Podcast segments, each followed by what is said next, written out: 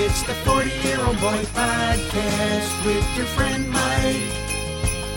It's the 40 Year Old Boy Podcast that you like. Cause it's free. Here he comes now. He's gonna sit down. It's gonna start.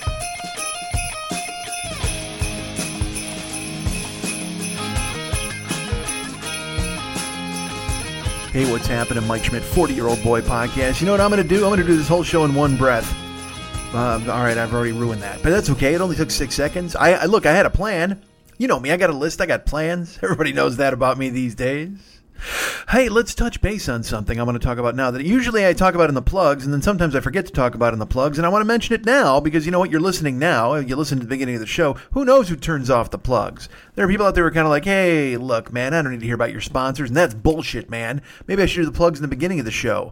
Maybe I should say you coffee and underpants right the fuck now, man. Uh, that won't happen. But still, uh, well, I will if they reach out. I'm not going to lie to you, man. I'm for sale. I am for fucking sale at this point. Cough up money for fucking coffee and underpants. And uh, it used to be that I had to use a product if I was going to tell you about it in my mind, I was like, so I didn't do audible.com in the beginning. They're like, hey, you should, I wanted to be special. I'm so fucking weird. They came at me when, you know, that was when they were selling every podcast on their thing. Hey, man, why don't you go ahead and get people on board with audible.com? And I understand the thinking of it. Now that I think of the logic, I'm like, all right, they thought people like words. That, that was Audible.com's whole strategy. Hey, if you like podcasts, you like words, you like people shouting words at you, we got books, plenty of them. People are shouting words all the fucking time. Why wouldn't you like that too? When in reality, they were just kind of cutting their own balls off. Like they were, and any podcaster advertised Audible.com, which by the way, I'm giving them free fucking advertising now. But uh, but now you're just cutting your own fucking nuts off because you're like, hey, you know that thing that I do? Want to hear professional guys do it? it's fucking shitty. So, uh, and also with narratives and stories and things like that, unless you're looking for this kind of stuff. If you're looking for my ping pong nonsense, then you're going to fucking come here every goddamn week for the last 12 goddamn years. That's a lot of goddamn in that sentence. However, if you're looking for, I don't know, fucking erudite dudes talking about Emily Bronte and fucking old ladies and shit like that, then you're going to go to audible.com. If you want to hear Malcolm Gladwell talk about fucking a thousand hours of being good at something or whatever the fuck, or a dedicated audience of thousand people, I don't, I can't keep track. Every guy comes out and spits some self help stuff right in your fucking face. You're like, thank you, sir. May I have more fucking theories that don't work for me? That'd be fucking great. Uh, although I do like the idea of the thousand people. We've talked about that on here. If you have a thousand people to support everything you do, that's fantastic. Now, um, I have certainly multiples of that listening, but do they support everything I do? Do they buy everything I have? Yeah. But they shouldn't. I'm not telling you you got to buy shit. But at the same time, fucking keep me afloat, man. I'm going under. I have got two fingers above the water, ready to put up a third and just drift to the bottom of the sea and find one of those uh, fucking see-through cephalopods they got in the bottom of the ocean. I saw one of those scrolling things. You ever see that? There was a thing about the ocean. They're like, scroll down and you'll see these things. There's like a fucking goblin shark and all sorts of stuff, like at certain levels. There's whales, but then underneath the whales, there's all these fucking super worms and shit. The ocean's a fucking freaky place. The ocean's just a wet moon. I mean, that's fucking brutal. I can't imagine what they got in space, but it can't be any weirder than what we got in the fucking ocean. In fact, I'd be willing to you, because again, space is all blue when you look up, sky's blue, ocean's blue. I think the ocean's just a fucking upside down sky up there in space, you got all sorts of crazy shit. You got ETs and people like that, and the Close Encounters, freaky bendy idiots, and fucking mashed potato mountains and stuff. Well, in the fucking ocean, what do you got? You got fucking, like I said, cephalopods and goblin fish with their own fucking lantern above their head. You ever see that? You ever see that fish with a light on its on its fucking forehead? Because they live at the at the bottom of the ocean, right? So they got to have this fucking like carrot on a stick contraption that protrudes from their forehead, and it's got a fucking glowing, luminescent sack. And look, what I wouldn't give to have a luminescent sack. Oh, how great would that be? You're just walking around, fucking shiny jeans. Everybody's like, "What the fuck's going on with you?" Hey, man, it's my luminescent sack. When I'm at uh, when I'm at depthitude, I want to be able to see the fish in front of me, so I can scoop them up with my giant goblin fish mouth. And a superworm comes by, I want to alert myself to its presence. Also, if I'm going to have a conversation deep in the ocean, I want to make sure that my luminescent sack goes off, so I can see the face of who I'm chatting with.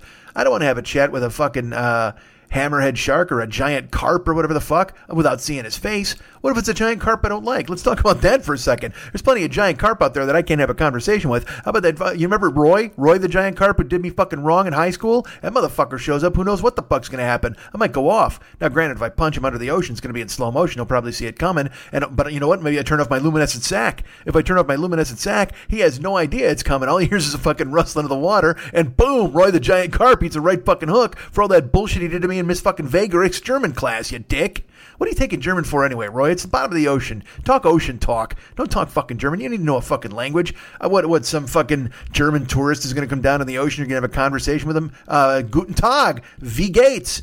Uh, das ist Roy the fucking giant carp. And then the German, you think he's going to hang out and talk to you? No. The second he sees a talking fish, he fucking bails because he's not used to having him in your life like I had you in my life. All right. Um. All this talk of luminescent sacks has my mouth dried out. I, I uh so I wanted to talk about something because the plugs again, uh, they you know they always come at the end of the show, and people are very generous and nice. I'm sure some of you listen to the end of the show. Uh, some of you may turn me. Some of you might not even listen to the beginning of the show. I got to be honest. You might turn me turn me off four seconds in. Oh, this shit again, click. But you know what? I respect. I respect the fact that you listen every week just to see if it changed. That's my favorite part about all of you. A lot of people don't like what I do, but they tune in every goddamn week to go, well, is it any different? Maybe. You know what? This guy's got some winning points. Certainly there's some charisma there, and he, he knows his way around the English language. This guy sounds like if a, th- a thesaurus had a mouth, so let's fucking give him a shout. And then you turn me on and go, nah, same bullshit, and you turn me off. Uh, although I will tell you this, and I'm very proud of this. Let's talk about this for just a second. I, you know, I always talk about the fact that I've got old shows and blah blah blah, and I wanted to. Br- I almost brought you one last week. I'll be honest with you, I almost brought you one this week too, uh, and not because of laziness, but just because I think I have so many uh, quality, good old shows that you should want to listen to them. Uh, and I had a nice gentleman write me this week, and I was very proud to hear from uh, our friend. Uh, was it Jason? I think it was Jason. Um, no, it was Jacob. I think right, Jacob and he was very nice. And he uh, and he wrote me a note, and he said he was been he's been re-listening from season one, and uh, and I, I've I've been in his life for ten years, and and he's been re-listening since season one, and it makes me very happy. He's like, I uh, he talked about how funny I was, and and how even on the re-listen, it was um it was compelling, and and again, I'm not jerking myself off here. You got Jacob to do that with both fucking hands, and that's totally fine. Um, but I, I uh, you know, I, have been doing this a long fucking time, and I'm really good at it. That's all. I guess I just wanted to reassert that. I wanted to thank Jacob on the air because he reached out to me to tell me um, that I've been with him for ten years, and then he's been listening, and then he's re-listening now, and and finding that he wasn't wrong. You know, because sometimes this is fun. You know, look, it's been over a decade. All right, I've been in some of your lives for over a decade. Some people are new. Some people just came in in the past year. Some people came in five years ago. Whatever the fuck. Um, but but the fact that I've I've withstood the test of time for some of you and been with you for so long, that's uh, I'm fucking proud of that, man. That's fucking cool as hell. I, I, I wish there was a way to convey it without swearing at you because but that's all I do. But again, again, you've been listening for this fucking long, you know that's what I do. Um, I was reading about somebody and they, they were talking. You ever see these fucking things where they're like, "Oh, hey, swearing proves that you're smart." Get the fuck out of here. I mean, I, I don't. That's just fucking confirmation bias for somebody who says "cunt" all the time and wants to be looked at as an egghead. And there's no. I'll tell you what. There's nobody better than the egghead cunt. Oh, Jesus, or the cunty egghead. How about that? Um, just swearing makes you smart. No, it doesn't. It just makes you fucking swear. No, there, nobody. There's no more absolutes. There's no. I don't believe in any absolutes anymore, except science. I mean, science is an absolute. Like I said, well, although you're talking to a guy who five minutes ago just told you that the fucking ocean is an up, upside down sky. So who knows? Who knows what to believe? Um, how compelling is this, Jacob? All right. Well, nice of him to reach out, and I wanted to thank him for that.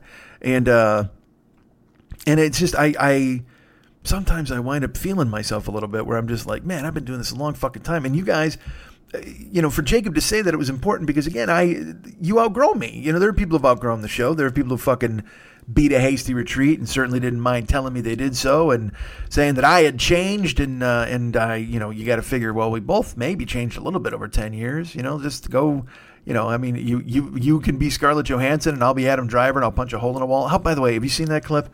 How weak does it look like when Adam Driver punches a hole in a wall? Don't don't fucking no, don't throw an overhead hammer fist at the wall. You got to throw a fucking straight, direct fucking fist punch through a wall. That's that's gonna get your, your velocity. Take it from a guy who's punched through many walls and doors. You got to fucking throw uh, an actual punch, like you fucking square yourself and just fucking throw a blast straight fucking knuckles. Don't fucking come through with a hammer fist. And and it just made the wall look gimmicked. It just it just didn't it didn't play for me. You got to punch, you know, you want to see somebody punch a hole through a fucking wall? Watch fucking Gandolfini as, Tony Soprano fighting with Carmela and fucking and and pinning her up against the wall and then punching his fist through the fucking wall next to her head. Dude, that that looks real. That is rage. That was fucking awesome. Uh, and it's also funny to me to see all these people who are like like young people watching these scenes from that marriage movie, which I have not seen, by the way. I've only seen the clips. But this is how I was introduced to it: is people going, uh, Scarlett Johansson and Adam Driver are the greatest actors in the world. Look at this scene and tell me tell me that they're not. And I, will be honest with you, I've, I watched the scene, and uh, I mean it's fine, you, you, know, but it's it's for me anyway. And again, um, I'm no actor, but I, I would tell you that the easiest thing for me to portray would be like fucking sobbing rage. I mean, I, I could I could fucking vomit that all over you anytime you wanted me to if I was in a movie. I've often thought that. I'm like, if I was an actor, they'd be like, ah, give us subtle. And I'm like, I could do as, as much as I can to try to be as subtle as possible. But if you were like, hey, go fucking crazy here and just have a crazy argument with somebody for five minutes, I, oh, dude, guess what? Stand the fuck back. You don't even have to gimmick the wall. I'll put my fucking arm through it up to the goddamn elbow. That's fine. Um, but it's funny to me to see people just they there's this recency bias where they're talking oh my god this is the greatest scene ever the best acting ever. And again if you watch you want to see a fucking couple like actually lose their minds go watch Edie Falco and James Gandolfini the scene where she tells him about Furio where they where they you know he's living in the guest house at that point if I remember correctly and that's where the argument takes place and he, you know, he turned the guest house into this like fucking bad uh, parody of a man cave. It's so fucking weak. But she comes out and they have this huge because they're in the middle of getting the divorce, and he and he has the they have this fight, and he loses his fucking mind, and then she tells him about Furio, and she's screaming, she's losing her. It's it's it's so real and so fucking raw. If you've ever been there, we've all been there.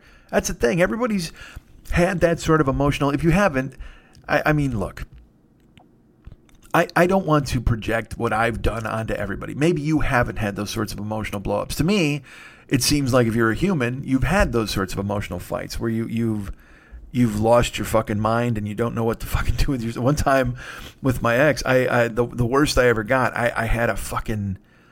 We had a, a crazy fight in her apartment, and she wouldn't let me leave. Like it was that thing where she kept getting in front of me and and I, I was trying to get the fuck out and I it was that I had to fucking stand down and her son was there, man, and and I, I literally was going to try to climb out a bedroom window. Like I, I was I couldn't get out the doors. I, I, I it was so fucking insane, and um, and we were going, and then we started. I I usually you know we didn't want that shit to happen in front of her kids or whatever the fuck, but it just it just blossomed and it, it, it couldn't stop and I couldn't contain it, and so we're fucking going at it. And I'm in the bedroom. I'm looking to fucking open the blinds, and there was there was it was the winter, so like those fucking that like that plastic wrap was on the windows. St- and I was like, should I claw through this and climb the fuck out? Like, what am I gonna do here? And then he came running into the bedroom to fucking to, to try to calm me down. And I I won't lie, man. He came running at me, so I fucking I wheeled. I cocked a fist. And uh, and I stopped myself. I mean, I wasn't doing it. I, I was defending myself more than anything else. But when because he, he came running at me, and I thought, all right, we're going and then he and then he was like, "What are you doing? You got to stop!" And and then of course you wake up instantly. Um, but I had a few of those buttes in my life, man, where you just fucking you you you, you try to stay ahead of the game here and keep your head. I, it's different now, you know. I mean, I, I I have you know if you get into an argument or whatever, you're trying to keep that that your wits about you, and I, am I'm, I'm lucky that I don't have. Um, I don't have any real reason to argue with anybody these days. Although I had a butte the other day, but I'm not going to get into it. But uh, um, so uh, anyway, the the point is, over ten years, um, how did I get into this? I get into the fucking Johansson and Driver, and they're fucking acting. Oh, just the very fact that, that everybody's like, there's this recency bias. Like, this is the greatest acting scene of all time, the, the most realistic relationship. And I'm like, dudes, watch movies, man. There's so much more back there. And also the fact that everybody's going losing their mind over the fact that people are acting. They're just like, oh my God, I can't believe they did this. It's like, well, that's acting. That's what they're supposed to do. That's the scene. They were paid to. It's it's amazing and very good at what they do. Because I'll tell you what, I watched um, I watched The Irishman, which is a movie on Netflix. If you're aware of the The Irishman, um, it's Martin Scorsese's new movie. It's Joe Pesci. It's Robert De Niro. It's Harvey Keitel. It's Al Pacino and then every other fucking Italian dude who's got a million vowels in his name and looks like a fucking thumb. It, I I don't I don't know where he found all these scoozies and gadagaboozis and goozies, but they're all fucking in this movie, man. And uh, and so I you know the the premise of the movie is um, you know you've seen The Godfather and that's told from the basically the point of view of um, you're a third party observer on The Godfather, but you know it's it's it's a big crime family, and you're looking at it from The Godfather, and then his sons, and then Michael takes over, and so you're looking at it from the from the view you're viewing it through the prism of power. I guess is the way I would put it. The Irishman is if you were to watch a mob movie. Uh, now imagine The Godfather. Okay, if you were to somehow watch uh, the the the if you were to watch the if the Godfather had been filmed through the vision of Luca Brasi, okay, it is it is Frank Sheeran is is the Irishman. He's a muscle guy, and he he winds up he just kind of trips into this job with the mob. Uh, Pesci brings him in, he, and he's Irish. That's the thing. He's not, you know, he can't be made. So, but he comes in and he uh, he becomes a house painter or basically a, a just a fucking assassin, muscle guy. He does whatever he's told, and he does without question. You know, that's the deal. He's not. There's never any moment for Frank. Uh, mm, early in the movie, I mean, they tell him, you know, they tell him to do a bunch of shit. You know, you're killing people, you're doing this, you're bombing this, you're organizing unions, you're doing whatever the fuck, and he just did it. He's this loyal soldier in a crime family. That's what the story is, and you you it's a unique perspective, you know, because like I said, you always get this kind of prism of power. The Sopranos came close, and they would give you stuff for like through Paulie's eyes or whatever, through Christopher. You'd always find a find a guy who was, and, and even Tony to a certain extent, because he was he was he was the boss, but you know he didn't get the respect of a boss a lot of the time that he thought he should, especially because they had to make Uncle Junior look like the fucking figurehead boss, whatever the fuck. So the the Irishman is a um, it's three and a half hours long. It's on Netflix, and a lot of people are like, "Oh man, it's you know." I I saw this this thing where they said, "Oh man, a million, 18 million people started watching it, but only eighteen percent finished it." Something like that. That were the numbers, and so people were making fun of the, the the length, and all the people want to dunk on the Irishman, and they want to dunk on Scorsese because he talked about Marvel movies, and uh, and I just don't you get sick of it? Aren't you tired of seeing people do this kind of dumb shit? It's like, dude, what the fuck is your problem? If you don't like it, don't watch it. That's all. That's all you got to do. It's the way it is. And and I know I'm to betray this fucking thought in, in, in the future because I'm to be like, oh yeah, you should have done this, you should have done that. I'm to fucking criticize movies because I, I mean, I mean, how many times have I talked about, oh man, nostalgia is fucking ruining everything? Well, I watched the Ghostbusters trailer and they got me. Just the fucking reveal of the ectomobile and the fucking song and, and just like, oh man. I, I the, the score, you know, the, the swelling of the fucking strings, and I'm like, oh, dude, yeah, all right, I'm in. You got me. I got to go see the new Ghostbusters with fucking kids or whatever the fuck. That's fine. Um, but I watched The Irishman because I was gonna. I had to watch it because it was homework for something, but then I really wanted to see it anyway, so I watched it. And uh, it, you know, look, all right, I don't want to spoil shit for you. Although you, you know what it is, it's a fucking mob movie. I'll tell you this, it's you know what it is, it's suit porn. That's what the fucking Irishman is. If you if you can't get past anything else. Just know that it's a, a billion white haired, jowly fucking Italian guys who look like lunch meat came to life, but they're wearing the fucking nicest suits you've ever seen in your goddamn life. Oh my God. Because it, set, it starts in like the 50s and it goes through all the, the, the middle 70s. It actually, you know, it ends up in modern day, I suppose. But, but holy fuck, these mob dudes. De Niro's wearing some suits. And you know, usually there's those pinstripe suits and stuff, but De Niro's wearing like this pattern suit. I couldn't even tell you what it was you could just see the pattern on the fucking jacket and it's it's I don't know if it was a smoking jacket more than a suit, but Jesus, I mean they're just it's beautiful. I will tell you like the the the Irishman had it took a a million billion trillion dollars to make. Like it was something you know, a lot of money. And everybody's like, "Well, why are you gonna fucking do that? You know, it's not even like you got CGI. You know, you're how do you fucking spend all that money in a mob movie?" Well, um, if you watch this movie, every single dime is on screen. First of all, they hired the fucking Lucasfilm magic dudes to de-age De Niro. And look, I'm not going to lie to you. All right, the first 45 minutes is rough because you're watching De Niro and he's supposed to be young and and, and uh, it just and I, look, I tell you what, I watched it on a computer screen that's you know a big monitor. It's like a 22 inch monitor, and I'm a foot away from it, you know, a foot and a half. So maybe that's why I could see it more. Why the first 40 minutes was very like, oh, okay, all right, I see what you're getting here. But it, it just it looked like um, like it had the movements of uh, of like a Peter Gabriel video from the '80s, where they somehow preternaturally they, they, bend his body in weird ways or whatever the fuck. You could always see the lines were drifting around. Uh, you ever see those bad memes where they put Trump's face on Thanos or whatever the fuck? It looked it looked like that sometimes. I won't lie because it just it, it, I know they're not mapping anybody over anyone, but the de aging thing when they're moving or turning their head it uh, it just it just sticks out when you see it. Now I would tell you this: after forty minutes or so, forty five minutes, I was completely used to it. you know, it was gone. I didn't notice it anymore. And I will say this: there were there were things that people talked about before I saw the fucking movie, and and I you know I couldn't help but noticing them, and I would have noticed them on my own probably, but I wouldn't have made I wouldn't have thought about it so much. But um, you can de-age these fucking guys as much as you want, but the problem is they they still they're old men. They carry themselves like old men. So De Niro is supposed to be this tough guy, and uh, he just he he walks like like his feet hurt like all the goddamn time you know what i mean? He's kind of he, he moves like like an old person. I that's that's the only way i can descri- describe it. If you saw when you see the movie if you haven't seen it yet he literally keeps his arms kind of close to his body and he and he kind of his little baby steps when he walks and you just it just looks like the carriage of an older man it just does um, there's no ease like his shoulders are always kind of up he's never eased he's never it's almost like he's affected this way of walking because he thought that would be a character choice. But in reality, I think he has to do it because that's how his body is now because he's 400 years old. I mean, that's fine. There's nothing wrong with that. But watching this movie was the first time because there's also, again, I thought this movie was good and I enjoyed it. But there are scenes where people are mumbling and you're like, all right, well, I don't, this is weird. Like, and there's a couple scenes that I think they were improvising. Like Pacino and De Niro were improvising in scenes, and they they lose the plot. Like um, there's a scene where where you know Hoffa or I'm sorry, Pacino's Jimmy Hoffa, and he's yelling at a room full of dudes, and he's like, "There's thirty thousand, thirty thousand, like like he can't remember the line. I don't know if he's doing it for, to be dramatic, but it really looks like he went up. He kind of looks around and he walks and he looks down at the floor and then he looks up again and he goes 30,000 and he flexes his fists and he's he's doing all he can to emote with his body but he can't get the words out.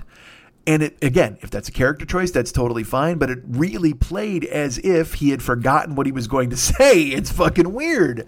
And maybe that's just the way it hit my ear because there's another line with De Niro and I don't remember exactly what it was but it was something like this all right I'm to I'm to try it again I apologize for the bad impression See that that that's the thing, you know. You you meet these guys and you think to yourself, mm. you meet these guys and you think to yourself, almost like so he it's like he he didn't like that he stumbled on the words. You meet these guys and you think to yourself, mm. you meet these guys and you think to yourself, it like he he does the line over again. What you can do, you know, when you're an actor, you can take a beat and you look down and then you just do the line again, and they'll fix it in post, they'll fix it in editing, whatever the fuck they got to do. But either either De Niro made an acting choice to try to, to repeat himself a couple of times, or Scorsese missed that he was supposed to edit it out because he was giving him a second take, or I'm just fucked in the head. I don't know. Maybe I, I wasn't because I look. I didn't go in looking to not like it, and I'll tell you what. I watched it at my house. This is a very, this is a different way to watch movies too because it's on Netflix. So normally I go to a theater and I fucking lock it down. Three and a half hours, I won't leave my seat. And I purposely at my house turned off my phone. Like I turned off my phone to watch it like it was in a theater and stuff like that. But if you're at home, you just you just genuinely think you have that thing in your brain where you go, you know what, I can pause this and I can go use the restroom or I can go grab a fucking Coke or something and just and watch and get something to drink and sit down and, and kind of realign yourself and then start it whenever you want. It's it's an odd way to watch movies. It's a great way, you know what I mean? Because again, I'm sitting in my house at my desk alone. I got to fucking worry about anybody. That's great. But at the same time, it it takes you out of it just a small amount, just a little bit. If you allow yourself, like I said, I turned my phone off, and I will admit, I, you know, a couple times I paused and I went online and I checked Twitter and I checked Facebook, and then I came back to watch the movie, um, because it's three and a half hour fucking thing, and I'm addicted to those other fucking things where I just I just go take a look, take a run, and that's that. But I, I um, I, I, I like the movie. Fuck. What? I, what? Why am I boring you with this? You don't fucking need to know how I felt about the Irishman. Jesus Christ. What? Because that's all I did this week. I watched the fucking Irishman, and I, I, I that's a three and a half hour commitment. So you know what? I think I, I deserve some fucking uh, uh, credit. Someone needs to give me a fucking high five, right? Someone needs to go to me. Hey, you, you spent three and a half hours watching a movie. Look at you, tough guy. I'm 52, man. I'm I'm half as old as the fucking Irishman at, at this point. Uh, you want to CGI me? Do that. de-age me. Can you do that for me, please? Maybe to make this show better. If you fucking de-age me and I fucking just started over from the jump. Jacob, don't bail on me yet. I know you were fucking in for me and you're thinking, hey, you know what? Because he used the word compelling. This isn't compelling at all. This is a fucking mess. Uh, fuck, I started out to tell you something. There was some other thing I wanted to fucking say. Um, oh, fuck, let's do this. I, uh, There's a Christmas party coming up. Yeah, I'll tell you this because I, this gets buried in the plugs. That was where we were going with this whole thing. See, before we spun off the old men being de-aged for the goddamn Irishman and Harvey Keitel just staring. Uh, uh, he, he has this part where literally he just stares. He looks around. I think he's got like five words in it. I, I all right. I'm just to say this. I, I, I get back to the Irishman. I know I don't mean to. It, it was the first time watching this movie. It was the first time in my brain I thought to myself, these guys might need to retire. Uh, I I liked it. I like you know I love De Niro and, Joe Pesci's really good in it. He does a great job. Keitel, Pacino, all these guys. But it was the first time watching it, and Pacino has life in his role. He he brings it there, and De Niro does okay. But De Niro's whole role is he's this kind of mealy mouth muscle guy who does what he's told. Um, but but Keitel and and I, I just it was the first time I thought to myself, these these guys are really wearing their age, and even Scorsese's wearing his age, in my opinion. There's a couple of shots, and look, I'm not gonna fucking say, oh, he should make a movie like this, but I'm about to. Brace yourselves, buckle up. Um, there's the scenes uh, that are set in a city street, and he keeps showing a car drive and turn around this corner from the same angle. Like it's like he put a a, a camera up there just, and he just thought, well, I better I better record a bunch of shit from this angle and include it in here for for no reason. But I mean, but the movie looks lush and beautiful. It's so every dime is on the screen. Like I said, every car, every storefront, everything. You really are in the 50s, 60s, and 70s. It's fucking amazing. Um, he transformed it. It looks beautiful. It's just I don't know. It was the first time I ever thought to myself, all right, this is because I'll tell you what. I watched The Departed and I watched Gangs of New York which are I know are not people's favorite Scorsese movies, but I love them both, and I watched them both on back to back nights before The Irishman to kind of get into a Scorsese headspace, and they're just they're full of life. They're bursting with life. The performances are are vital. And in The Irishman, it's it's a whole lot of hurry up and wait, man. It is it is just um, scenes that sh- there are scenes that are thrilling. There are scenes that are absolutely thrilling, but they'd be even more thrilling if there was a vital. Like I'll tell you this, Sebastian Maniscalco is in it. He plays a crazy Joe Gallo, and you you want more of him. You want him to be in the fucking movie because he's vital. He's he's got he's angry, he's vital, he's this, and because the Irishman just passively does his fucking job, and also it's full of mob shit. Like I, dude, look, we all love mob movies, but if you look at mob movies, they're just as ridiculous as any other fucking genre. Inevitably, in mob movies, everybody wears gorgeous suits, and they all have tiny spoons, and they're drinking whatever the fuck, and they're like, yeah, yeah, just the thing, that's the thing. He's going to school. Hey, that guy's going to school. He graduated from college. Hey, this, that, the thing, because school is jail, and got the fuck. What I did a four year bid in school. Hey, that's the thing. You got the thing. You paint houses. Yeah, I hear you paint houses. All that fucking like code bullshit. But also, there's the thing where they uh they they they constantly, like I said, they got tiny spoons. They're clicking that. They're wearing beautiful suits. But then there's a dust up, and people get in trouble for nothing. It's like in Boys in the Hood. I told you I sobbed because like fucking four dudes died because somebody stepped on somebody's sneakers. Well, in these mob movies, it's the same fucking thing. Hey, that guy doesn't know his place. Hey, tell him this is what it is. He's got to stand down. Tell that guy he's got to be quiet. Hey, tell that guy to show some respect. You got to show some respect, huh? Or this is the way it's gonna be. And then it's everybody. Oh, that that guy touched my pin. Hey, how you touch my pin? You got to stand down. Hey, oh, you don't like this pin? What's wrong? You don't like my pin? You don't like my socks? And then somebody gets shoved in a pizza oven. You're like, holy fuck, man! It's always the same. It's just mob guys are just as bad as fucking like mean girls. You know what I mean? They just they're just pissed. Oh, you don't like this suit? You don't like my fucking cummerbund? I'm gonna take you outside and throw you a beating. What if I throw you a beating outside in the alley? I'm gonna find your body in five different places in the goddamn five boroughs because you don't like my goddamn cummerbund. Let's fucking go. Hey, take that guy outside. Hey, Tony. Hey, Vito. Hey, hey. There's a great scene in the movie where they, he says to Hoffa, he goes, Who said that? He goes, Tony. And he goes, Tony, Tony. They're all named Tony. Which Tony? and he's like, It's not wrong. He's like, Exactly. And then then Pacino just goes, No, or De Niro's he's like, uh, Tony. And then he's like, oh, and then, they know it's real. It's Fat Tony Salerno. But it's such a great line because I mean, you're like, yeah, everybody's named fucking Tony. All the same shit's happening. All the same fucking guys. And hey, that guy grabbed my pen. Hey, that guy, you know what? He's, I don't like the way that guy's looking at me. Hey, what the fuck? Hey, like, well, you got a problem? Hey, I show you a beating. Hey, hey, you want to prosciutto? Hey, get some gabagool. What the? I just, oh, God. And, and again, I'm going to make fun of Star Wars people for, for weeks, I'm sure, when it comes out, or uh, in passing, certainly. These fucking nerds fighting about, oh, you know, The Last Jedi stinks, and then The Force Awakens is great, and I, and I couldn't tell you the difference of any of them. I, you know what movie I liked? The one with the blind guy and then his big buddy, and they wound up in a fight, and they saved a guy, and like they, I didn't even know which one that was. And there was like a big, a bigger C3PO who was a good guy who fought I, don't, I couldn't again. I don't know the names of any of these people, but I liked that movie. It was fine.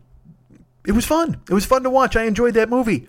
Um, but these people now who are like, well, here's the thing, you know, when you restore order to the balance of the force, and then the new Jedi's and fuck, oh god, I just. But then the same thing works with mob movies, because again, I'm telling you about, oh yeah, it's the same thing with fucking Star Wars. Same thing with mob movies. Joe Pesci's, you know, he's got his tiny spoon. He's drinking his little fucking uh, whatever the fuck. And then they're sitting in a goddamn restaurant, and I try to VA, try to scallopini. It's the fucking rest of the city. like, all right, I guess I'm gonna play it in a scallopini then, because it sounds like it's the best of the city. Whatever, man. Three and a half hours, dude. And Frank, and I will tell you this.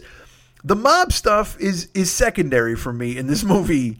Yeah, I, I said I wasn't going to talk about this, but I am. The the mob stuff it's that's the main story is the mob stuff, but also it's a story of a man committing to one family over another. All right, Frank Sheeran is an Irishman who gets in with the mob, basically at the expense of his own family. He's got four daughters. He's an aloof father.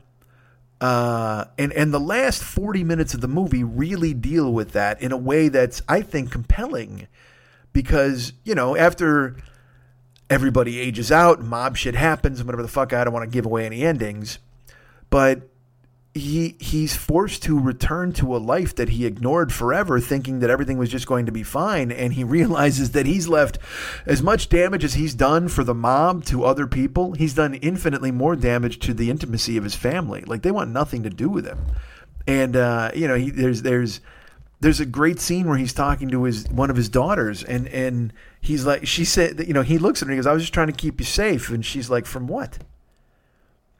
And and he has he's forced to kind of look at these questions where it's like yeah I, I uh he wasn't doing anything for his fucking family. Everything he did for the other family the mob family and for himself to move up in the ranks.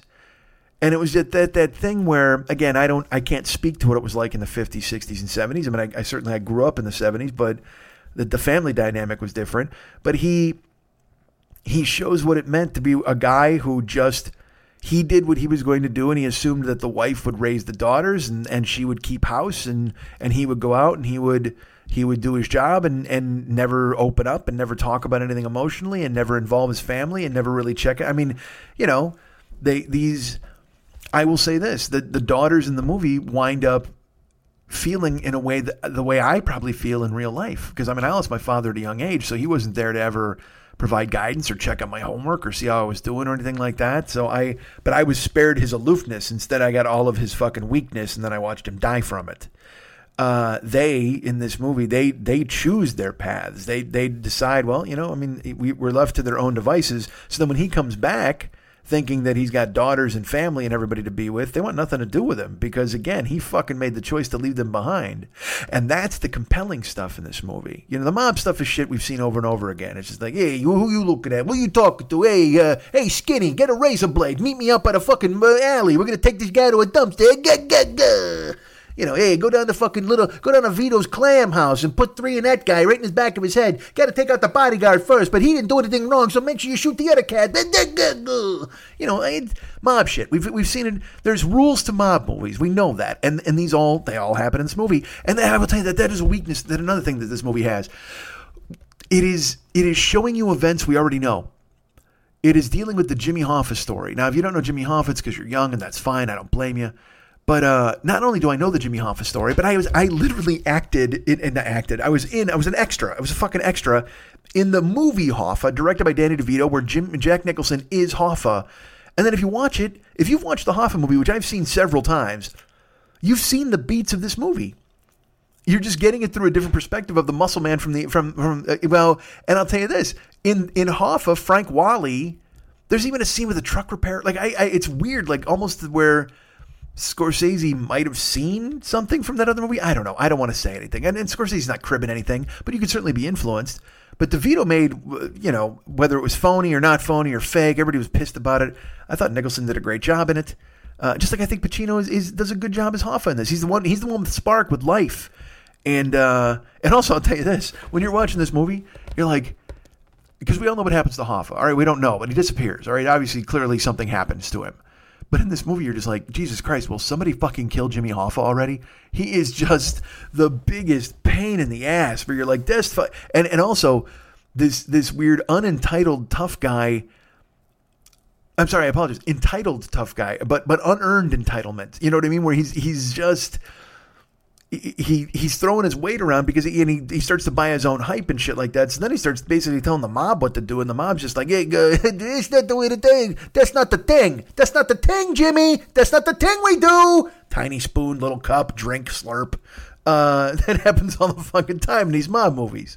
So, so, so, but the thing is, this is real. We know what happens with Hoffa. So we get Hoffa, we get the fucking Kennedy uh, hearings. We get Hoffa testifying. We get Crazy Joe testifying. We get the stuff on TV. The Kennedy assassination shows up. You know, all, all of this, all of this lurks. And, then, uh, you, hey, hey, if they can whack a president, they can whack the president of a union. They go, go, gay. You know what I mean? All that shit. It, and they're they're cliches for a reason. We've seen them over and over, but also at the same time, they're cliches because it's almost like when people say it's a stereotype for a reason um, because they were reinforced for years and years and years. Well, that's these are cliches because they happened. These fucking, you know, we're, we're dealing with real life here. So when you see Hoff across the mob and the mob wants to do something about it, and there's Fat Tony Salerno and all this fucking and Bugs Gravali and Three Fingers, whatever the fuck, you're just like, all right, I get it. This is it is it's a mob movie. Now look, if he makes this movie 20 years ago, it's infinitely better because they're much younger and you buy it. You fucking buy it. Now I again, I enjoyed it and I liked seeing the story be told. But again, buying De Niro as a tough guy, buying buying Pesci as a mob boss. Um, although Pesci does a great job, I'm not gonna fucking shit on Pesci. He does a fucking really good job. Um, but again, it's that he's the he's the mob boss because usually you get the here's the thing you get the the fucking psychopaths like Crazy Joe. Hey, what are you doing? Hey, fucking, I tell you, what, get the fuck out of here. We're all brothers. Hey, and then you get the uh, the mob guy who doesn't whose voice never goes above a fucking whisper, and that's Pesci basically. Yeah, this is what we're going to do. You know that kind of fucking thing, and uh, and it's fine. Like it, it's, I would say watch it. And, and like I don't know, I'm not the fucking movie guy, but I, I mean I. These are some of the great artists of our time. De Niro, Pacino, Pesci, Scorsese. Is this them in their in their prime, doing their best work? It is not but it is all of them collaborating on work that needs to be seen. And I truly believe that the story about Frank as a family man and all that stuff, which is simmering in the background the entire movie and then hits hard for the last 45 minutes, uh, is important. It's re- That's really good stuff. Because you know why? Because De Niro is age appropriate then, and he gets to play that. You know what I mean? And, and uh, you know, there, there's a. I don't, I don't, I don't want to give it away, but there's a scene at the end and it's Fat Tony and Pesci and De Niro and whatever, and they're playing bocce ball, and uh, and and it's I, I found it to be a, an incredibly poignant scene because it just, it just shows you what's waiting.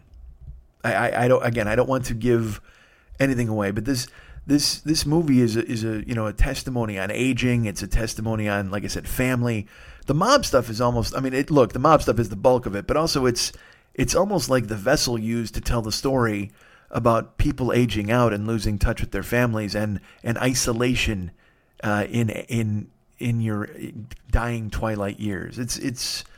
I found that stuff fascinating. That's that's a cool story. I mean, look, it's great to see De Niro fucking you know shoot a guy in the fucking face five times. That's that's also that's always great. Um, but the mob stuff is is is is window dressing compared to telling the story of a man who chooses a path and then finds it was the wrong one. And also, uh, uh, honestly, it's the story of, of him in the foreground. But then there, like I said, that bocce ball scene drives home the fact that these are all men who chose a path that, quite frankly, turns out to be the wrong one. You know, so I'm I'm not going to give anything away, but you should see it. But that bocce ball scene kind of like threw me a little bit. You're just like, oh, because if you really think about it in the moment when you're watching it, you're like, holy fuck. I mean, it's just, and until you see it, I don't want to discuss it at length like that. Uh, fuck, I, how did I spin off into this again? All right, there you go, The Irishman. That's it. There's my review. Take that and run with it. Um, I was going to tell you this because I've been mentioning this in the plugs, and like I said, people turn off the fucking show before the plugs, I'm sure, and I'm sure you turn this off now as I talk about The Irishman for fucking 80 minutes. Um, there's a Christmas party, a 40 year old boy Christmas party and you're like, what the fuck? How are we coming to your house? You're not really coming to my house. It's done electronically, ladies and gentlemen. Uh, I have a Twitch channel twitch.tv slash the 40 year old boy. And uh, last year we had a Christmas party. It was fucking fantastic. It was really cool. Ahmad was in town, so me and Ahmad basically uh, we streamed live, and and I opened gifts from listeners, and it was really amazing. I had some hot chocolate. I had some. I think I had some Biscoff cookies. I had a Santa hat on. It was totally fun. We had a roaring fireplace. Now, I, look, I'm not gonna, I'm not can't promise all that stuff now. Maybe I'll have hot chocolate. I, I, I might have a Santa hat. There probably won't be a fireplace, and I don't think I'll have any cookies. But December twentieth, which is next Friday, a week from uh, what two days from now, because this is Wednesday. So a week from uh, this coming Friday, you will uh, December twentieth, five o'clock p.m. Pacific time on the Twitch channel. Uh, I'm there, and I'm I'm doing a um, I'm doing this Christmas party. The reason I'm telling you now is if you want to send me anything, you have to contact me and get my PO box. I'm not going to give it out on the show because uh, who knows? I mean, someone sends a fish or a bomb and whatever the fuck, you know, and I don't want any of that bullshit. Or a fish bomb. Holy fuck, do not send me a fish bomb. I know you're thinking about it. Someone right now is crafting a fish bomb after all the stuff. Oh, you know what? Fucking Schmitty sleeps with the fish bombs after fucking running down a mob movie. Uh, hold on. Helicopter. Or is that a plane? I don't know. Helicopter, probably. Um, but but I there were people who were genuinely nice and they they reach out and they want to send me things and you don't have to but if you do I will open them on the on the air at the party that'll be the best part um, it's a celebration of you and us and, and all of our, our lives will there be somebody here with me I, with with no Ahmad perhaps Perhaps I'll have a special guest who will join me for this party. I don't know. I'm still waiting to hear back. I've got I've got word out to Pesci and everybody else. We'll see if they want to come on board after this week's uh, devastating review of The Irishman. Um, but they uh, th- th- so this party is if you want to send me something that I will open on the air, uh, not on the air here, but on the air on the Twitch channel on the Christmas party. You got to contact me because again we're a week out. So and I will tell you this there were people who asked me to make an Amazon wish list, and you're all lovely. And I, I really should have done that because then you could have just fucking grabbed something and sent it to me. It just seemed so, such a naked uh, ask. And, and even though you guys told me to do it, I, I literally sat down a couple times to try to make an Amazon wish list. And then I'm like, because the stuff, like, all right, because I, I, was like, all right, I kind of want a Kindle Fire or whatever the fuck. And then I'm like, nobody wants to buy me a Kindle. It's $300. You know what I mean? Like, I'm not a porn star on Twitter. I mean, because those chicks, you know, they're like, hey, here's my vulva, buy me a Kindle. You know what I mean? And that's fine. That works out fucking great for everybody. That works out for the women. It works out for the guy watching. He gets an eye full of vulva. He gets to spend some dough. He makes himself happy. Because I, I follow, like I said, I follow Lexi Belle, a couple of people, but all these all these fucking OnlyFans, all these porn chicks, they all have fucking Amazon wish lists and stuff like that. And and guys send them fucking and because again, I don't blame guys because guys are you know the they're they're excited because they just they get to see the girl touch something that they bought and they're all happy. And nobody wants to do that with me. Fuck, nobody's like, oh, dude, Schmitty, do me a favor, put your ankles in the air. I'll buy you a gift. You know, that's that's. It just seemed like that. Not not. I mean, I don't look. I don't blame the women for doing it, and I certainly don't blame the guys for buying it. But for me, it seemed like this weird. Hey, buy me this, buy me that. Would you buy me this? Which is bananas. I ask you guys for shit every week, so it just seemed like a weird fucking thing to do, and I didn't want to do it. So you're very nice, and and I just want to make sure that you know that the Christmas party is again next next Friday, which is the twentieth. And uh, and if you're going to get me something, which is totally fine, you don't have to. If you just want to tune in and hang out and watch me open stuff, that's great. I appreciate it. I want everybody to be there. That'll be totally fun. Uh, on the Twitch channel next week, twitch.tv slash the 40 year old boy. And also, look, if you don't want to buy me anything, you can follow, you can subscribe to the channel, and that gets me dough. Uh, and you don't have to do that either because, again, why the fuck? I, I'm not that guy, all right? I'm not, I'm not sitting here like, oh, please do that, please do this. Um, I, am just letting you know that, that that the possibility exists. So if you want to get involved with that, that would be great uh, I would be happy. You would be happy, and one of us would be more happy probably because I got something and you didn't. But uh, but you're nice to think of me, and I appreciate it. So letting you know uh, again, I always do this before the plugs or after during the plugs, and uh, and now I'm doing it now. So so that exists next week, and I should I I don't know I because I did. I didn't. I didn't do anything this week. You know, I mean, I, I, I again, I got a list. I got plans. I got back to the gym. I'm rolling with that uh, trying to get the sleep thing squared away, all that stuff. Still, still things are in progress. Still things are working toward uh, where they're going to be. You know what's funny is I, I I started the year with like all these goals and shit. And I lost 27 pounds by like July 1st, and I was like, all right, man, this is fucking rolling. I'm doing good. I had great plans, and I have spent from July 1st on absolutely fucking taking a wrecking ball to any progress I made. And and you're tired of hearing that, I'm sure. But I, I'm trying to analyze mentally why I did that. I talked to Shannon about it this week, and I'm just like, I don't know. I I literally took a fucking axe to the to the bathroom door of all of my plans just to go ahead and fucking Shelley Duvall and laugh in her face. I, I don't know what I've done or why I made this choice. And and consciously, I, I literally would do it and laugh. I'd be like, "What are you doing, man?" And, like almost like. Uh, hey man, I really like starting from behind. So I'm going to go ahead and do the fucking worst possible thing I'm going to do. Look at this. I made a ton of progress. I was feeling great. I was doing really well. And then, uh, I mean, I didn't just fall off the wagon. I mean, I literally steered the wagon into oncoming traffic, got blasted a few times, killed a few people along the way, flipped and landed in a ditch where then I was consumed by rabid weasels. I mean, I, I have gone out of my way to sabotage myself in the last fucking six months. And I, I can't explain. I Uh, six months. I have gone out of my way to sabotage myself the last 40 years, and I can't explain I just got a fucking ditch in my brain that tells me to do it. I don't fucking know why. There's a, there's a there's a defective black spot. My brain looks like a fucking four day old banana. I mean, I just I just all bruised, and you push on it, and it's soft. a soft bruised brain that made me do these things. And I and I know I've let people down, man. People were like, you know, I had that Attaboy page, which still exists, and I want to post on it as soon as I fucking have something to post that isn't me going boo hoo because nobody wants to fucking hear that. But here I am telling you now. So what the fuck? Who knows?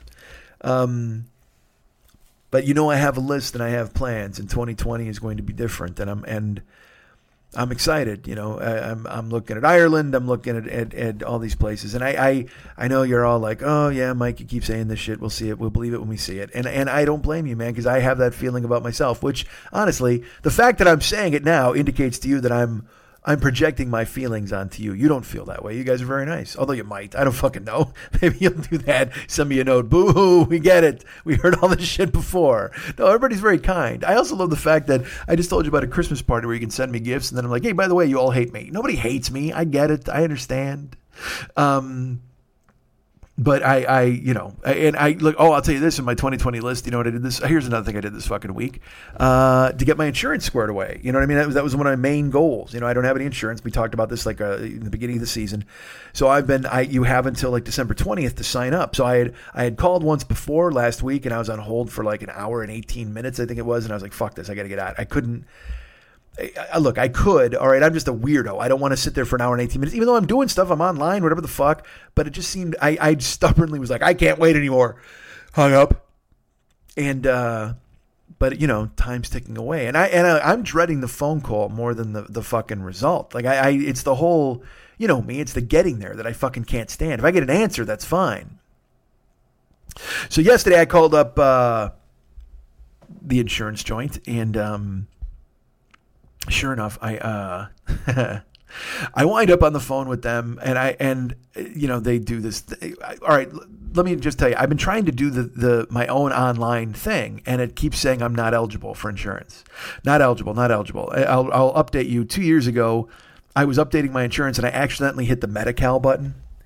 And then I went backwards and I finished out the rest of my application. But for some reason, the Medi-Cal thing registered, and they sent me a note that said, "Hey, you um, you are denied Medi-Cal. And then I looked and it turned out they had also canceled my fucking covered California uh, Obamacare.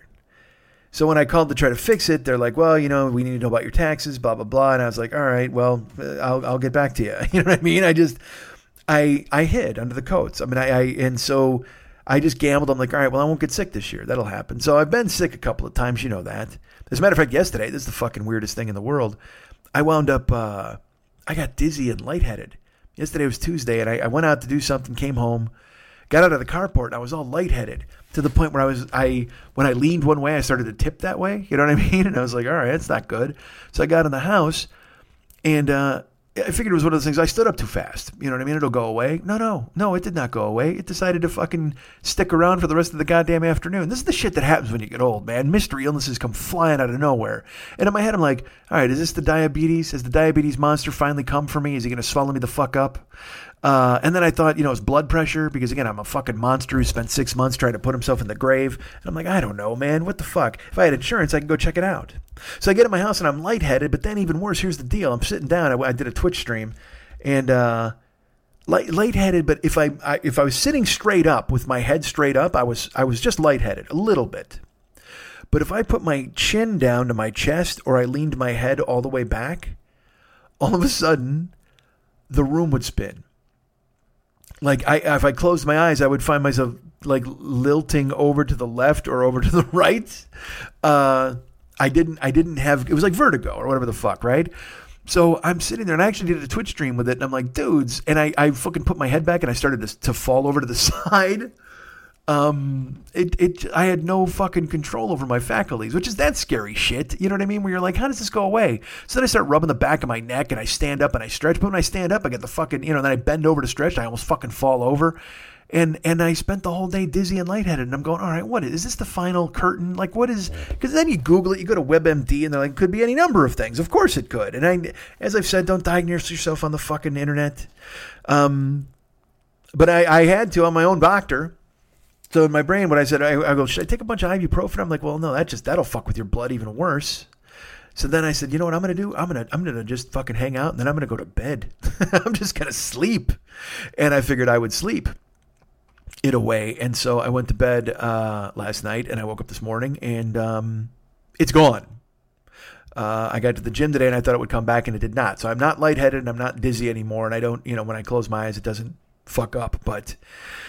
But it's shit like that that makes you go, Jesus Christ, I need insurance just in case. Who the fuck knows? I mean, I could fall down on my house now and hit my head. I'm so old. I'm, I'm just again, please de-age me. I'm asking the Lucasfilm people you know, you do it with movies and shit like that. Have you ever wanted a test subject, like a real life test subject, to come in and see if you guys could do it in real fucking life? Make me a fucking Brundleschmidt. Make me a foot. put me and Goldblum in a fly in a fucking chamber and see what comes out the other fucking side. I don't give a shit. Hey man, I'll spit up on my food and have to eat it in a gross way. I'll have the, I'll pick off my fingernails, whatever the fuck you need from me, as long as it keeps me healthy. I want to have a supercharged fucking uh, metabolism, whatever the fuck else. And I'll have, Goldblum's chest. I want to fuck Geena Davis. I'll, I'll take all of the rest of the shit that happens later where my hair's falling out and I turn into a goddamn fly. I'll take it to rail Geena Davis for a couple of months and look like Goldblum. Why not? Just get those fucking people on board to fucking de- de-age me like you did De Niro, but do it in real fucking life. I'll, and and look, as long as nobody gets too close to me, they won't fucking notice. I don't know. I, I, I so I got to get the insurance because in my brain, especially you know, I, and I had to anyway. But then this fucking lightheaded bullshit. I'm like, all right, now I got to call these assholes. And I called up, and I, you know, and, and I'm sitting there. I, I'm, I'm, I, I'm frightened because I don't know what the fuck's gonna happen. And it, it I punch all the buttons you got to punch through, all your fucking birth dates and stuff. And then it says uh, your wait time is 14 minutes, and I'm like, 14 minutes, awesome. And then the phone rings, and instantly a person picks up. And get this, not only this, not only that, not only this or that, a person picks up who's uh who who sounds this and again, I don't mean this in a biased sort of way, but I think you all know what I'm talking about. A person who speaks impeccable English is on the phone. I wasn't sent to India. I wasn't sent to a call center with a bunch of people who go, Yes, I understand your problem, but if you will hold on, Mr. You know, where they're reading a script and shit like that. I, it was a woman named Dawn. And Dawn, oh, Dawn was a revelation. Dawn was fucking perfect. It, it, she I said, hey, look, Dawn, um, first of all, I'm shocked that you picked up. They told me it was going to be 14 minutes. She's like, oh, we're being very efficient. And I said, yes. And then I said, I have a problem with my insurance, and here's what it is. I told her that two years ago I accidentally had Medi-Cal. I backed out, I said I'm trying to do it online. It says I'm not eligible. And she said, oh, okay, well, let me go through. And she goes, oh, I'm not finding you. And she goes, maybe your social will work. I gave her my social. She goes, here you are. What's your birthday address? I confirmed everything. She goes, oh, yes, it says you're not eligible. Why? And I, I said, I don't know. And she goes, well, let's do it all over again. And she starts filling it out, and she's looking, and, and – we are on the phone for a good 20 minutes, 20 to 25, but it wasn't 20 to 25 of hold on. It was 20 to 25 of a meaningless, or I'm sorry, a meaningful conversation with a person who was trying to help me. She she went above and beyond. She she's like, all right, let's do this. Well, wait, let's try this avenue. Well, okay, I've rebooted this and we've changed this. All right, you're not being told you're not eligible anymore. So I'm trying to. I mean, it was glorious to have somebody who actually cared who wanted to help me with something and was pleasant and nice and I and and didn't act like I was I was because I, I you know I last time I called the insurance company I told the story on here. I called the insurance company I started to talk to the woman and she literally just goes and I wanted to go what the fuck are you upset about? I, I I'm the one who doesn't have fucking insurance. I'm sorry you're trapped in a goddamn uh, call and farm but that's not my fucking fault. Your life choices aren't my fault uh, but this time Dawn there was no exhaling there was no judgment it was just her trying to help now, did I wind up getting insurance? No, of course I didn't. Why would that happen? Why would this story have a happy ending? Of course I didn't get fucking insurance. Uh, she went through, and, and the bottom line was she said, Hey, they need to know about your taxes. And I said, Okay, well, I filed uh, two different extensions. She goes, Oh, so you filed already? I said, I haven't filed taxes. I filed extensions for 17 and 18. And she's like, Oh, okay. And then she starts punching buttons and looking. And and she finds a passage that says, "Oh yeah, no, it says here that you need to have filed, uh, you know, taxes." I said, "Well, listen, I have, I've had insurance before, and I've obtained it with while filing extensions." And she goes, "Huh?" She goes, "Well." Two years ago, they actually purged a lot of people from the rolls because they, they were doing that, and you have to rectify uh, your your tax credits with your filings uh, and and your insurance information at the end of every year now. She goes, that was always the way it was, but I guess she goes that two years ago they really started to kind of crack down on it. I said, oh, all right. I said, well, that was when I had insurance. It was two years ago. I don't. I and and she said, yeah. I said, well, did I screw this up by hitting the Medi-Cal button? Did I? I hate that I took myself out of the system. She goes, no. She goes, probably that year they would have come to you and asked about your taxes if you hadn't filed yet. Uh, they would have asked. And so you, this was nothing you did. This was happening, and this is just the rule. She goes, now I'll tell you what. She goes, I can if you want, I can approve your insurance and go through and get you your, your coverage. And I said, okay. She goes, but let me read this to you. And she reads me this thing that says, I, under penalty of perjury, uh, hereby state that I have filed taxes in the state of my residence. And I, like this, basically, this long fucking thing that says, yeah, I filed taxes. And I said, well, I filed extensions and she goes, "Well, I this this says taxes here, and it also uses the word perjury." She goes, "I can go ahead and do this if you think you're safe, but please know that you're maybe putting yourself in in line for a phone call or a future." And I go, "No." I go, "Dawn, let me stop you right there. I don't feel like committing a crime this afternoon." And she started laughing, and I said, uh, "I think it's a crime. I don't have insurance, certainly, but I'm not about to go to these lengths to go ahead and get it." She goes, "Well, here's the thing." She goes, "Maybe." You can call your, your tax provider, your accountant, because maybe filing extensions counts as filing and then you wouldn't be lying. And I said, that is a brilliant idea, Dawn. She goes, see, you're not filing taxes, but if you filed an extension, maybe that's just as good as filing taxes. And this way, you can still get your insurance covered while also rectifying your taxes on the back end. And I said, you know what? That's fucking smart. Uh, and she said, well, thank you. And I said, well, I, I appreciate it. I go, and, and look, would I have maybe thought of that myself? No, of course I wouldn't have. Why the fuck would I do that? I didn't even want to talk to Dawn. She's great. I don't want to call my accountant in the middle of the fucking winter. Hey, Merry Christmas, buddy. Let's figure this out. Um, but that's my Hail Mary for that. That's my, I talked to Dawn. She was very gracious and nice. And she said, hey, look, I fixed it all. So like, if you go online, you could probably do it yourself. Uh, but I would talk to my accountant before finding it. So I have to, I have to call my accountant and see if filing extensions counts exactly as filing taxes. Now, I look, we all know the answer to this. Uh, and I, I, I don't, I don't know what to expect. I, I look, I know fully what to expect. I expect to get fucked. I expect to be told no, and I expect not to have insurance in 2020 unless some miracle fucking happens. Because again, my I gotta you know I I can file taxes, but I gotta have my tax provider do it, and that's a chunk of change. That's money. So I gotta pay you know. And I look, I I got money from my hail mary, but not money like that kind of money. Um, but and then I'll have to pay the taxes, of course, and then I'll have to be paying my insurance, and then and I might as well just get a job at a gas station to try to stay afloat. It's it's all coming to a head, folks. I'm the chasm is opening, and I've got an ankle on either side, and I'm about to slip into the abyss. But that's fine because I got a list, I got plans. 2020 is going to be a big turnaround. Yes, uh, I don't know. We hope so. We'll try.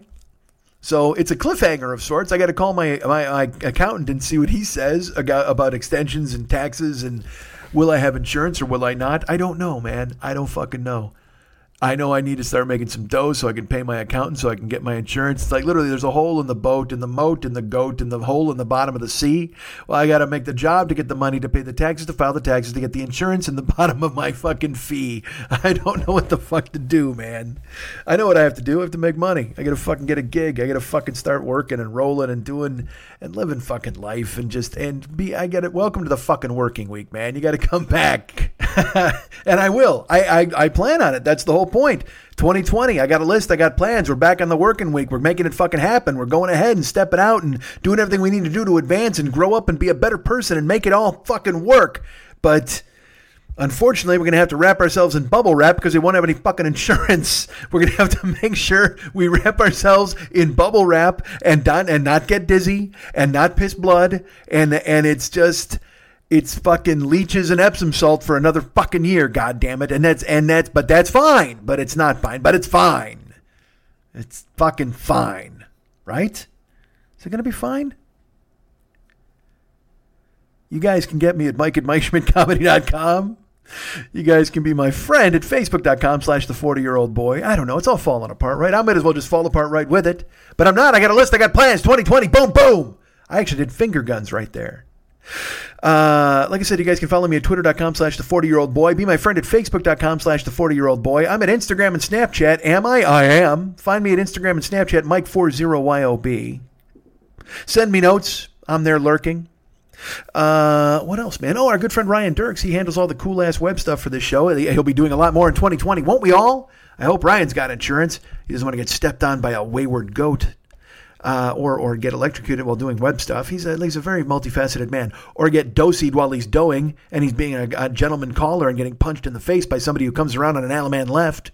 He's a, a square dance caller. Uh, if anybody doesn't know what I'm talking about. Um, so go find him at facebook.com slash Ryan Dirks and tell him he's cool. And of course, David Hernandez does all the cool stuff for this uh, show. Music and uh, and what else? Music and what? And and all the artwork. The all the artwork. He does all that stuff. His uh, his Mac is sick right now, so his artwork is uh, falling a little bit behind.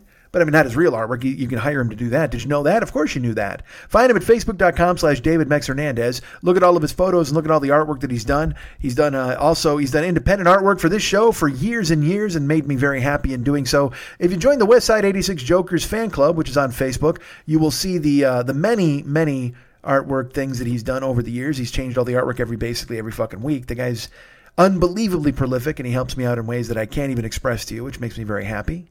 Um, but he also he's done for years. He did my uh, profile pictures, doesn't do those anymore. But uh, now every week he comes up with something that becomes my uh, timeline photo. And uh, and he also has his closed group. This is dumb, that's dumb, you're dumb, I'm dumb, where he's created all sorts of lovely characters that everybody enjoys. And they're, uh, you know, the Christmas season just wouldn't be the same without uh, ground beef Jorge or whoever the fuck he's got lurking there. And uh, and like I said, uh, an owl that looks like Christopher Hitchens, and uh, and a naked chick. He's got all of these people there lurking. Slumpus McGumpus, they're all there. Please go ahead and join the group. This is dumb, that's dumb, you're dumb, I'm dumb. Uh, and if you want to see like some of the corporate stuff he's done, you can go to his website, artbydmh.com. That exists. But mainly, he would like you to go to facebook.com slash David Mex Hernandez and go to his photos, look at the creator, the characters he's created for the uh, the website, the uh, the closed group on Facebook uh, stuff he's done for my page, and he can do your Facebook caricature. There's I, I see people all the time. They change their their Facebook photo to one that he's painted. He works in oils, he works in watercolors, he works in everything that you possibly could need with a brush and a goddamn canvas, and he can make it happen for you this holiday season. Uh, you want to get a hold of him quickly, of course, because he's he's jammed up, and also the turnaround time is. Uh, it, he does it well and quick for me, but those are much smaller in scale. If you want some sort of large painting, you're going to have to get a hold of him. Uh, I'm not sure what he can get done before the holidays, but you want to go ahead and find him. Uh, like I said, at facebook.com slash David Mex Hernandez, reach out and write him there. Or, as I've mentioned, go to his website, artbydmh.com.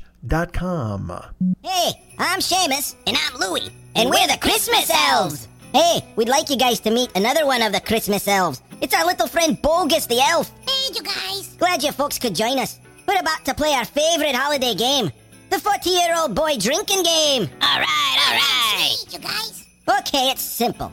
We've all drawn a Schmitty type phrase or word at random, and we're about to listen to the latest episode of the 40 year old boy podcast. Every time Mike says our word or phrase, we take a shot out of this bottle of Yukon Jack. Hey now. That sounds good, Essie. All right, let's see. Oh, I drew the phrase. Folks, I'm not gonna lie to you. oh, wow. There you go. Louis, what did you draw? Um, I got the word literally. Oh, man, I hope you didn't drive. Bogus, what did you get? Um, well, I got, uh, I got rape. Rape? Oh, no, no way. Dude, you know who drew that word the last time we played this game? No. John Bonham. Oh, no way. Whether we're lightheaded or dizzy, whether we're in perfect health, whether we're in the pink or in the red, or in the black. We have sponsors. That's right. They come to you. They come to me. Well, they come to me first. They don't come to you first. What if they did? Hey, could you guys ask Mike to sponsor us? That would be strange. They can they just ask you to sponsor them, and they wouldn't cut out the middleman, who is me. Although I guess you're the middleman in that equation.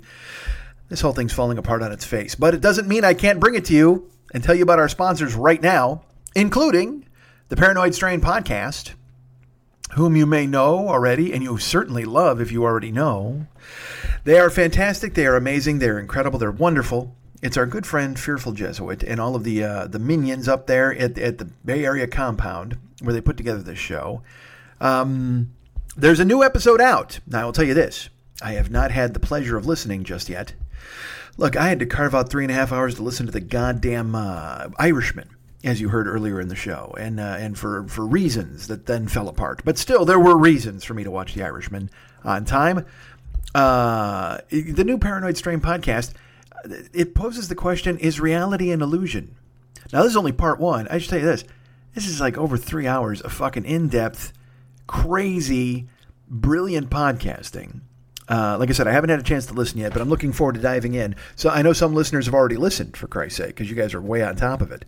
Um, but it's about is reality an illusion? And I, you know what? I, and usually I listen to the show and I give you my notes, and I will next week. But I will tell you this: uh, this is the first of a two-part series. It's not technically about conspiracy theories. Um, the, guys over there at, uh, at Paranoid Strain, by that, by the guys, I mean, of course, Danny Unicorn, our good friend, uh, Fearful Jesuit. They see the show as a proud defender of reality against conspiracist nonsense, but they felt it would be unfair if they didn't spend at least a couple of episodes exploring exactly how little they understand about reality uh, when you really think about it. So this time they're going over philosophy, science. Um, they're talking about out there ways to interpret reality. Some are silly, some are good. Uh, and and they look. This is their new favorite episode. Now they, I'm sure they say that every time they put out an episode, but uh, they do feel that it is their new favorite episode. And there's all sorts of they dudes. Like I said, informationally dense, uh, bringing you laughter and joy and knowledge. It is truly the complete package of podcasting.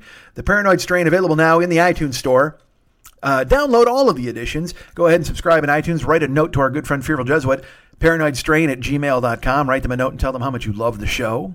Tell them you heard about it through us. Tell them you are. Uh, tell them that reality is not a construct. Reality is not a conspiracy. It's a real thing.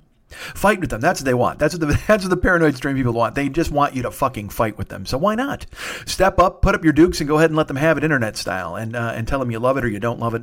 And um, well, don't tell me you don't love it. Hold on. I just got attacked by a yawn. Don't tell them you don't love it. Certainly, tell them you love it. Tell them you heard it from us, and uh, and you want to make sure that the show is everything it's going to be in the future. You're downloading it. You're subscribing. You want to support.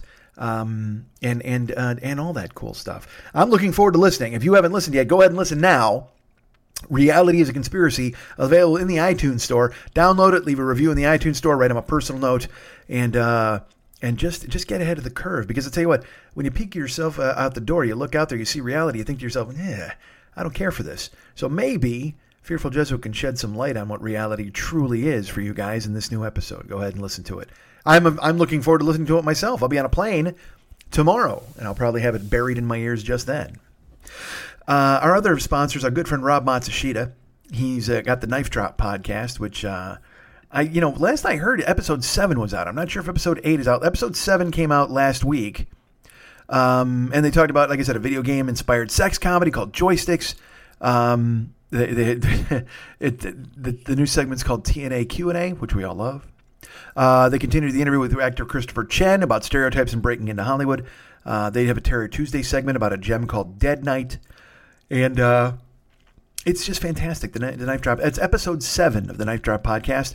Uh, you can find it at Anchor. You can find it in uh, Podbay, all these other places I think I told you about last week. Stitcher. Go ahead and find the Knife the Knife Drop podcast. Uh, in Stitcher, in Podbay, and Anchor, and listen to it and love it, and and um, tell them you enjoy it, and uh, go find Rob at, on Facebook. He's available at facebook.com slash uh, rob.matsushita. Tell him how much you love the show. You heard about it through us, and he would uh, he will then think I'm a hitter and continue to want to do things for me, which would be really great. I would appreciate that very much. I actually owe him an email. Uh, I owe everybody in the world a fucking email. I owe my buddy Joe Evil an email. I owe Rob Matsushita an email. Um, look at this. I owe Casey Bills an email. I owe everybody emails or a text or uh, or something of that ilk. Uh, but you know, when you're dizzy, when you're lightheaded, you can't sit down and tap out emails. Yeah, I, I blame it on that. By all means, why not? Why wouldn't I blame it on that? Uh, so go ahead and listen to the Knife Drop podcast. Go ahead and download the Paranoid Strain. Listen to all those shows. Download them and tell those guys. Hold on, fuck. Tell them that you love the uh, show. And you, you, you know, I think that's just because I'm, I'm talking so fast and I'm not breathing. And also, it's ghost sticks in my mouth, as we all know. Our friend Diane told me I'm just getting fucked in the mouth by ghosts. that right there, that was, uh, you know what? That was Rene Auberjonois. Auberjonois. He just fucking, he barreled me right there. He just fucking, th- I had to throw Rene Auberjonois with that, uh, that uh, uh, yawn right there. Is that how you say his name? I don't know. I think I'm making it up. Uh, all right, so folks, we have a cameo. Did you know that? You can download the Cameo app to your phone and hire me to send a Christmas wish to somebody that you love. Uh, I would like to do that, so go ahead and download the app on your phone. Uh, can you tell I don't want to do the plugs today? I, I just don't. I don't. I don't feel plug. I don't feel pluggish. I think would be the way I would put it. Um, I'm not feeling this whole show. I but I but you know we're gonna put it out. we're we're doing yeoman's work, and we're giving you this show. Uh, I just I just uh, again yeah, I because I here's the thing. I wanted I made myself record it on Wednesday, um, and now fuck. But now it's so late on Wednesday, and I'm fucking crazy gripped. Whatever, you don't care.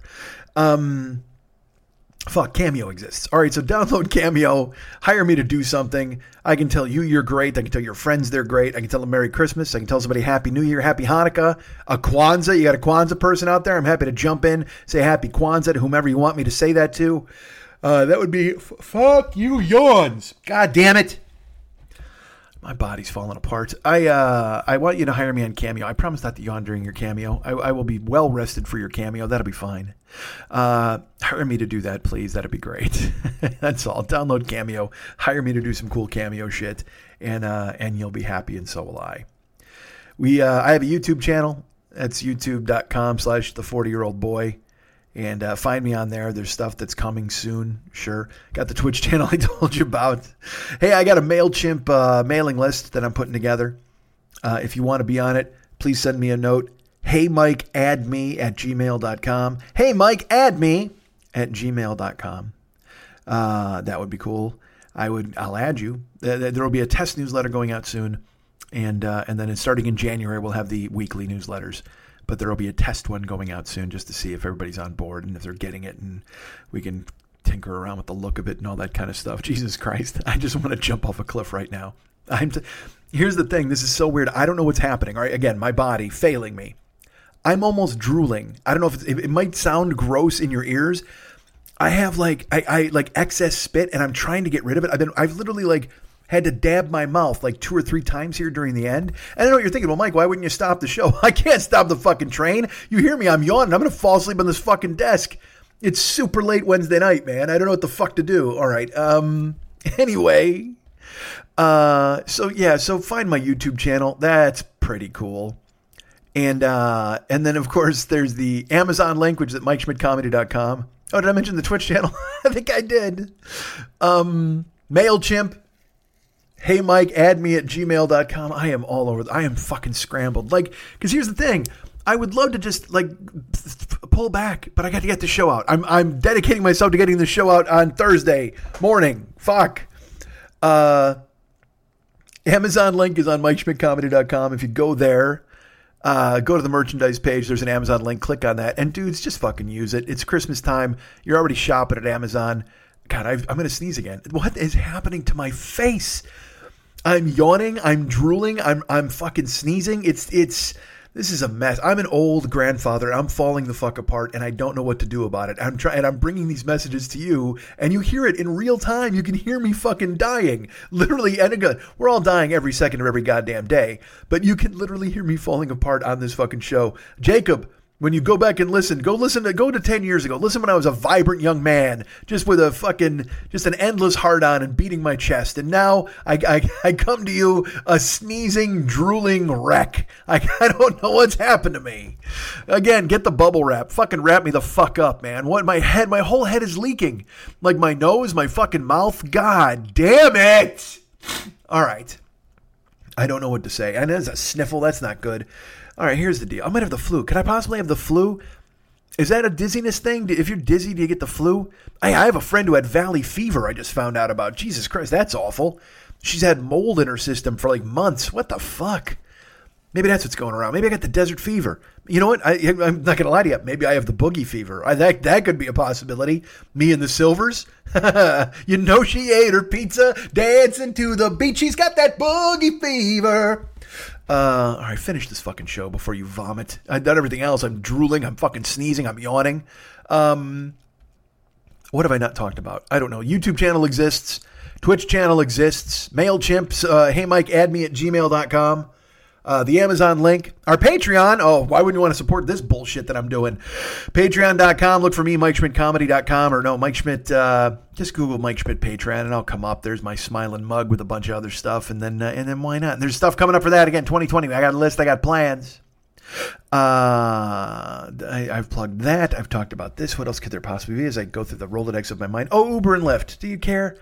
Nobody ever uses these but I'll throw them out there. Lyft, Mike, 720057, Uber, DJZW1, YTTUE, DJZW1, YTTUE. If you're a first time Lyft or Uber rider, use the code. I get a spiff, but it's useless. But if you're going to drive, use the code and then I get something. And oh, here's another thing. Remember that SoFi thing I was doing? Uh, everybody got their money. Everybody was very happy about that. Then they came up with a new offer. They're like, "Hey, man, get your friends to to invest with SoFi, and you'll get a hundred bucks." And I'm like, "Yay!" But you, uh, but but here's the new thing. But you had to invest a thousand bucks, and then I would get a hundred, and you would get a hundred, and then you could pull your money out. And uh, hey, what a shock! Nobody went for that. But here's the a new SoFi thing. I'm just going to tell you it. They're offering loans. If you want to apply for a loan through SoFi, and then you get the loan using my link, I get 300 bucks, and you get 100 bucks. Look at that. Plus whatever money you borrowed. Say you borrowed five grand from SoFi, then you get five thousand one hundred dollars. I get three hundred dollars. We're all happy. I got a link for that if you want it. Write me and I'll send it to you. Our buddy Scott wrote me for a link. He's like, "Hey man, I might do that SoFi investment thing," but they got wise and they fucking ended that thing quick, and now they went with the loan thing. So I sent that to Scott. Hey, look, maybe if you want a loan, you can do this. I don't know. I don't know what SoFi's doing. They were giving away free money for a while, and then they went, "Hey, we should probably stop giving away free money before we go bankrupt." Um, but there you go. All right, so please go ahead and uh, Cameo, Uber, and Lyft. I got the YouTube that I tell you about Twitch, SoFi, Mailchimp, uh, Paranoid Strain, Patreon uh, all of it. It's just there. And let's just let's put this to bed. You know what? I might not even count this as a real episode because I, I don't have any faith in this episode. It's just me talking. And normally it's just me talking, but this is just this just doesn't seem like uh, the kind of I shouldn't call this an episode. What should I call this? Is this a placeholder episode? I guess I could call it. I'll figure out a name for it. This can't be episode 12. There's no way this can count as episode 12. It's just it turned. You know what? I, I all right. Look, I'll just tell you this because you know me by now. Jacob certainly knows me. He's been listening forever. Some of you have been on board forever. You know when a show like this happens, it's because there's something I want to talk about that I can't talk about, and that's all I want to talk about. Uh, it has nothing to do with my ex or anything like that. It just, it's just. Uh, I've hinted at it. You know, I'll tell you what. It, there's a treasure trove of hints within this episode. If you hear them and you don't, and you and you think you have a guess, send me an email. That'll be fun. Uh, but that's why this episode went in the fucking tank. You know what I mean? It's Wednesday, uh, late. God damn, it's late now. It's, it's it might even be fucking Thursday now. Yeah, well, I guess 4:30 in the in the morning qualifies as fucking Thursday. Um, but I just I uh, yeah. All right. So that's why this episode, because uh, I, you know me, it's when I, I, that thing where I want to talk and I just don't let my hands go, but I can't. And there's things I can't. Uh, you don't give a fuck. Nobody cares, right? Just, just take this episode for what it is. This is a, here you go. This is a sorbet episode. This is just a fucking. This is a uh, this is a get along episode. And the only, I'll tell you what, I did consider not doing an episode. I think I might have mentioned that earlier, and just kind of going and back into the, the back catalog as our friend Jacob. But it's Christmas, and I know everybody wants to hear the Christmas stuff, the Christmas songs, and and so I didn't want to cheat you guys out of a Christmas episode with all the Christmas nonsense. Uh, see what I do for you fucking people. You know what I am? I'm podcasting fucking Santa Claus. I, I didn't want to cheat you guys out of nonsense. So I sure enough I show up and I do this and I hand you this lump of fucking coal, honestly, that, that is not a, a good enough show. Squeeze this show, see if a fucking diamond comes out. I guarantee it's not gonna, but do the best you can. And uh, and I'll, I'll just let, us just bow out of this gracefully, right? Let's. Just, I'm just going to talk as the music fades, and or no, the fade. The music's going to come up. I'm going to fade out. I normally I have like a story, and I'm like, yeah, and then we go crazy at the end of the thing. I don't even. I don't think I have that for you right now because again, this is a, this was a a placeholder episode. I don't know. I'll figure out a way to put it. Is this an eggnog episode? I, I got to think of a Christmas uh, episode. I don't know. I'll think of a name, but just, just let's just let's all just sit quietly while this episode ends. Nobody yell at me. Nobody send me an email and tell me how much I suck. I get it.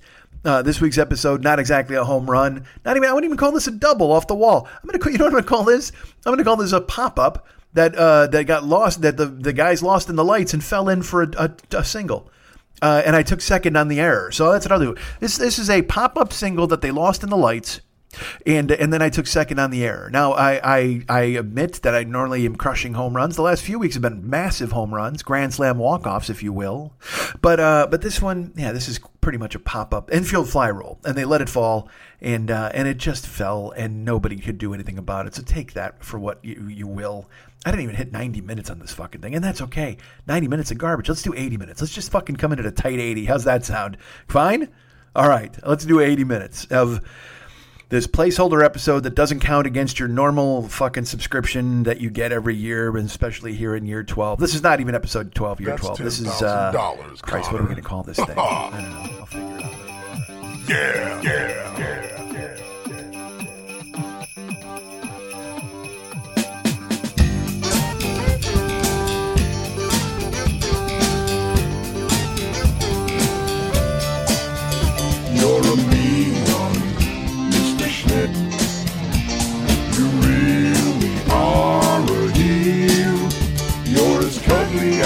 Cactus. You're as charming as an eel, Mr. Schmidt. You're a bad banana with a greasy black peel.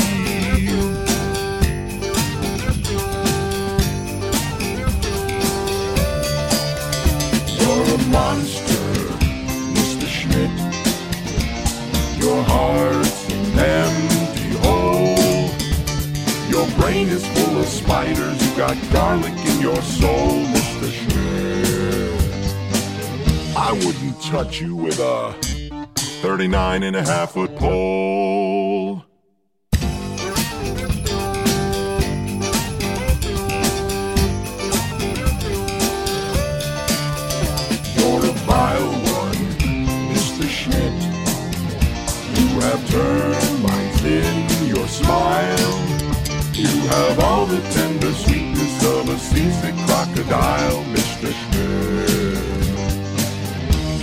Given between the two of you, I'll take the seasick crocodile.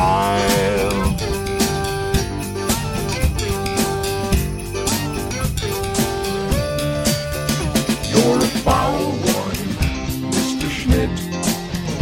You're a nasty, nasty squirt. Your heart is full of unwashed socks, your soul is full of dirt, Mr. Schmidt. Three words that best describe you are as follows, and I quote, You're dirt, dirt.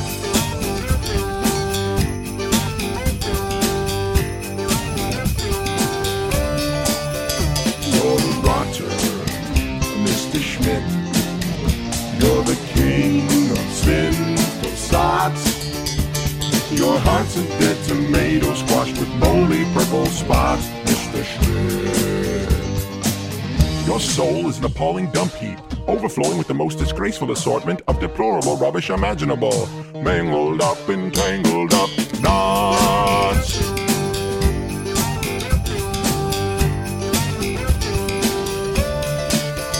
nauseate Mr. Schmidt with a noxious super nos. You're a crooked jerky jockey and you drive a crooked horse, A three-decker sauerkraut and toadstool sandwich with arsenic sauce.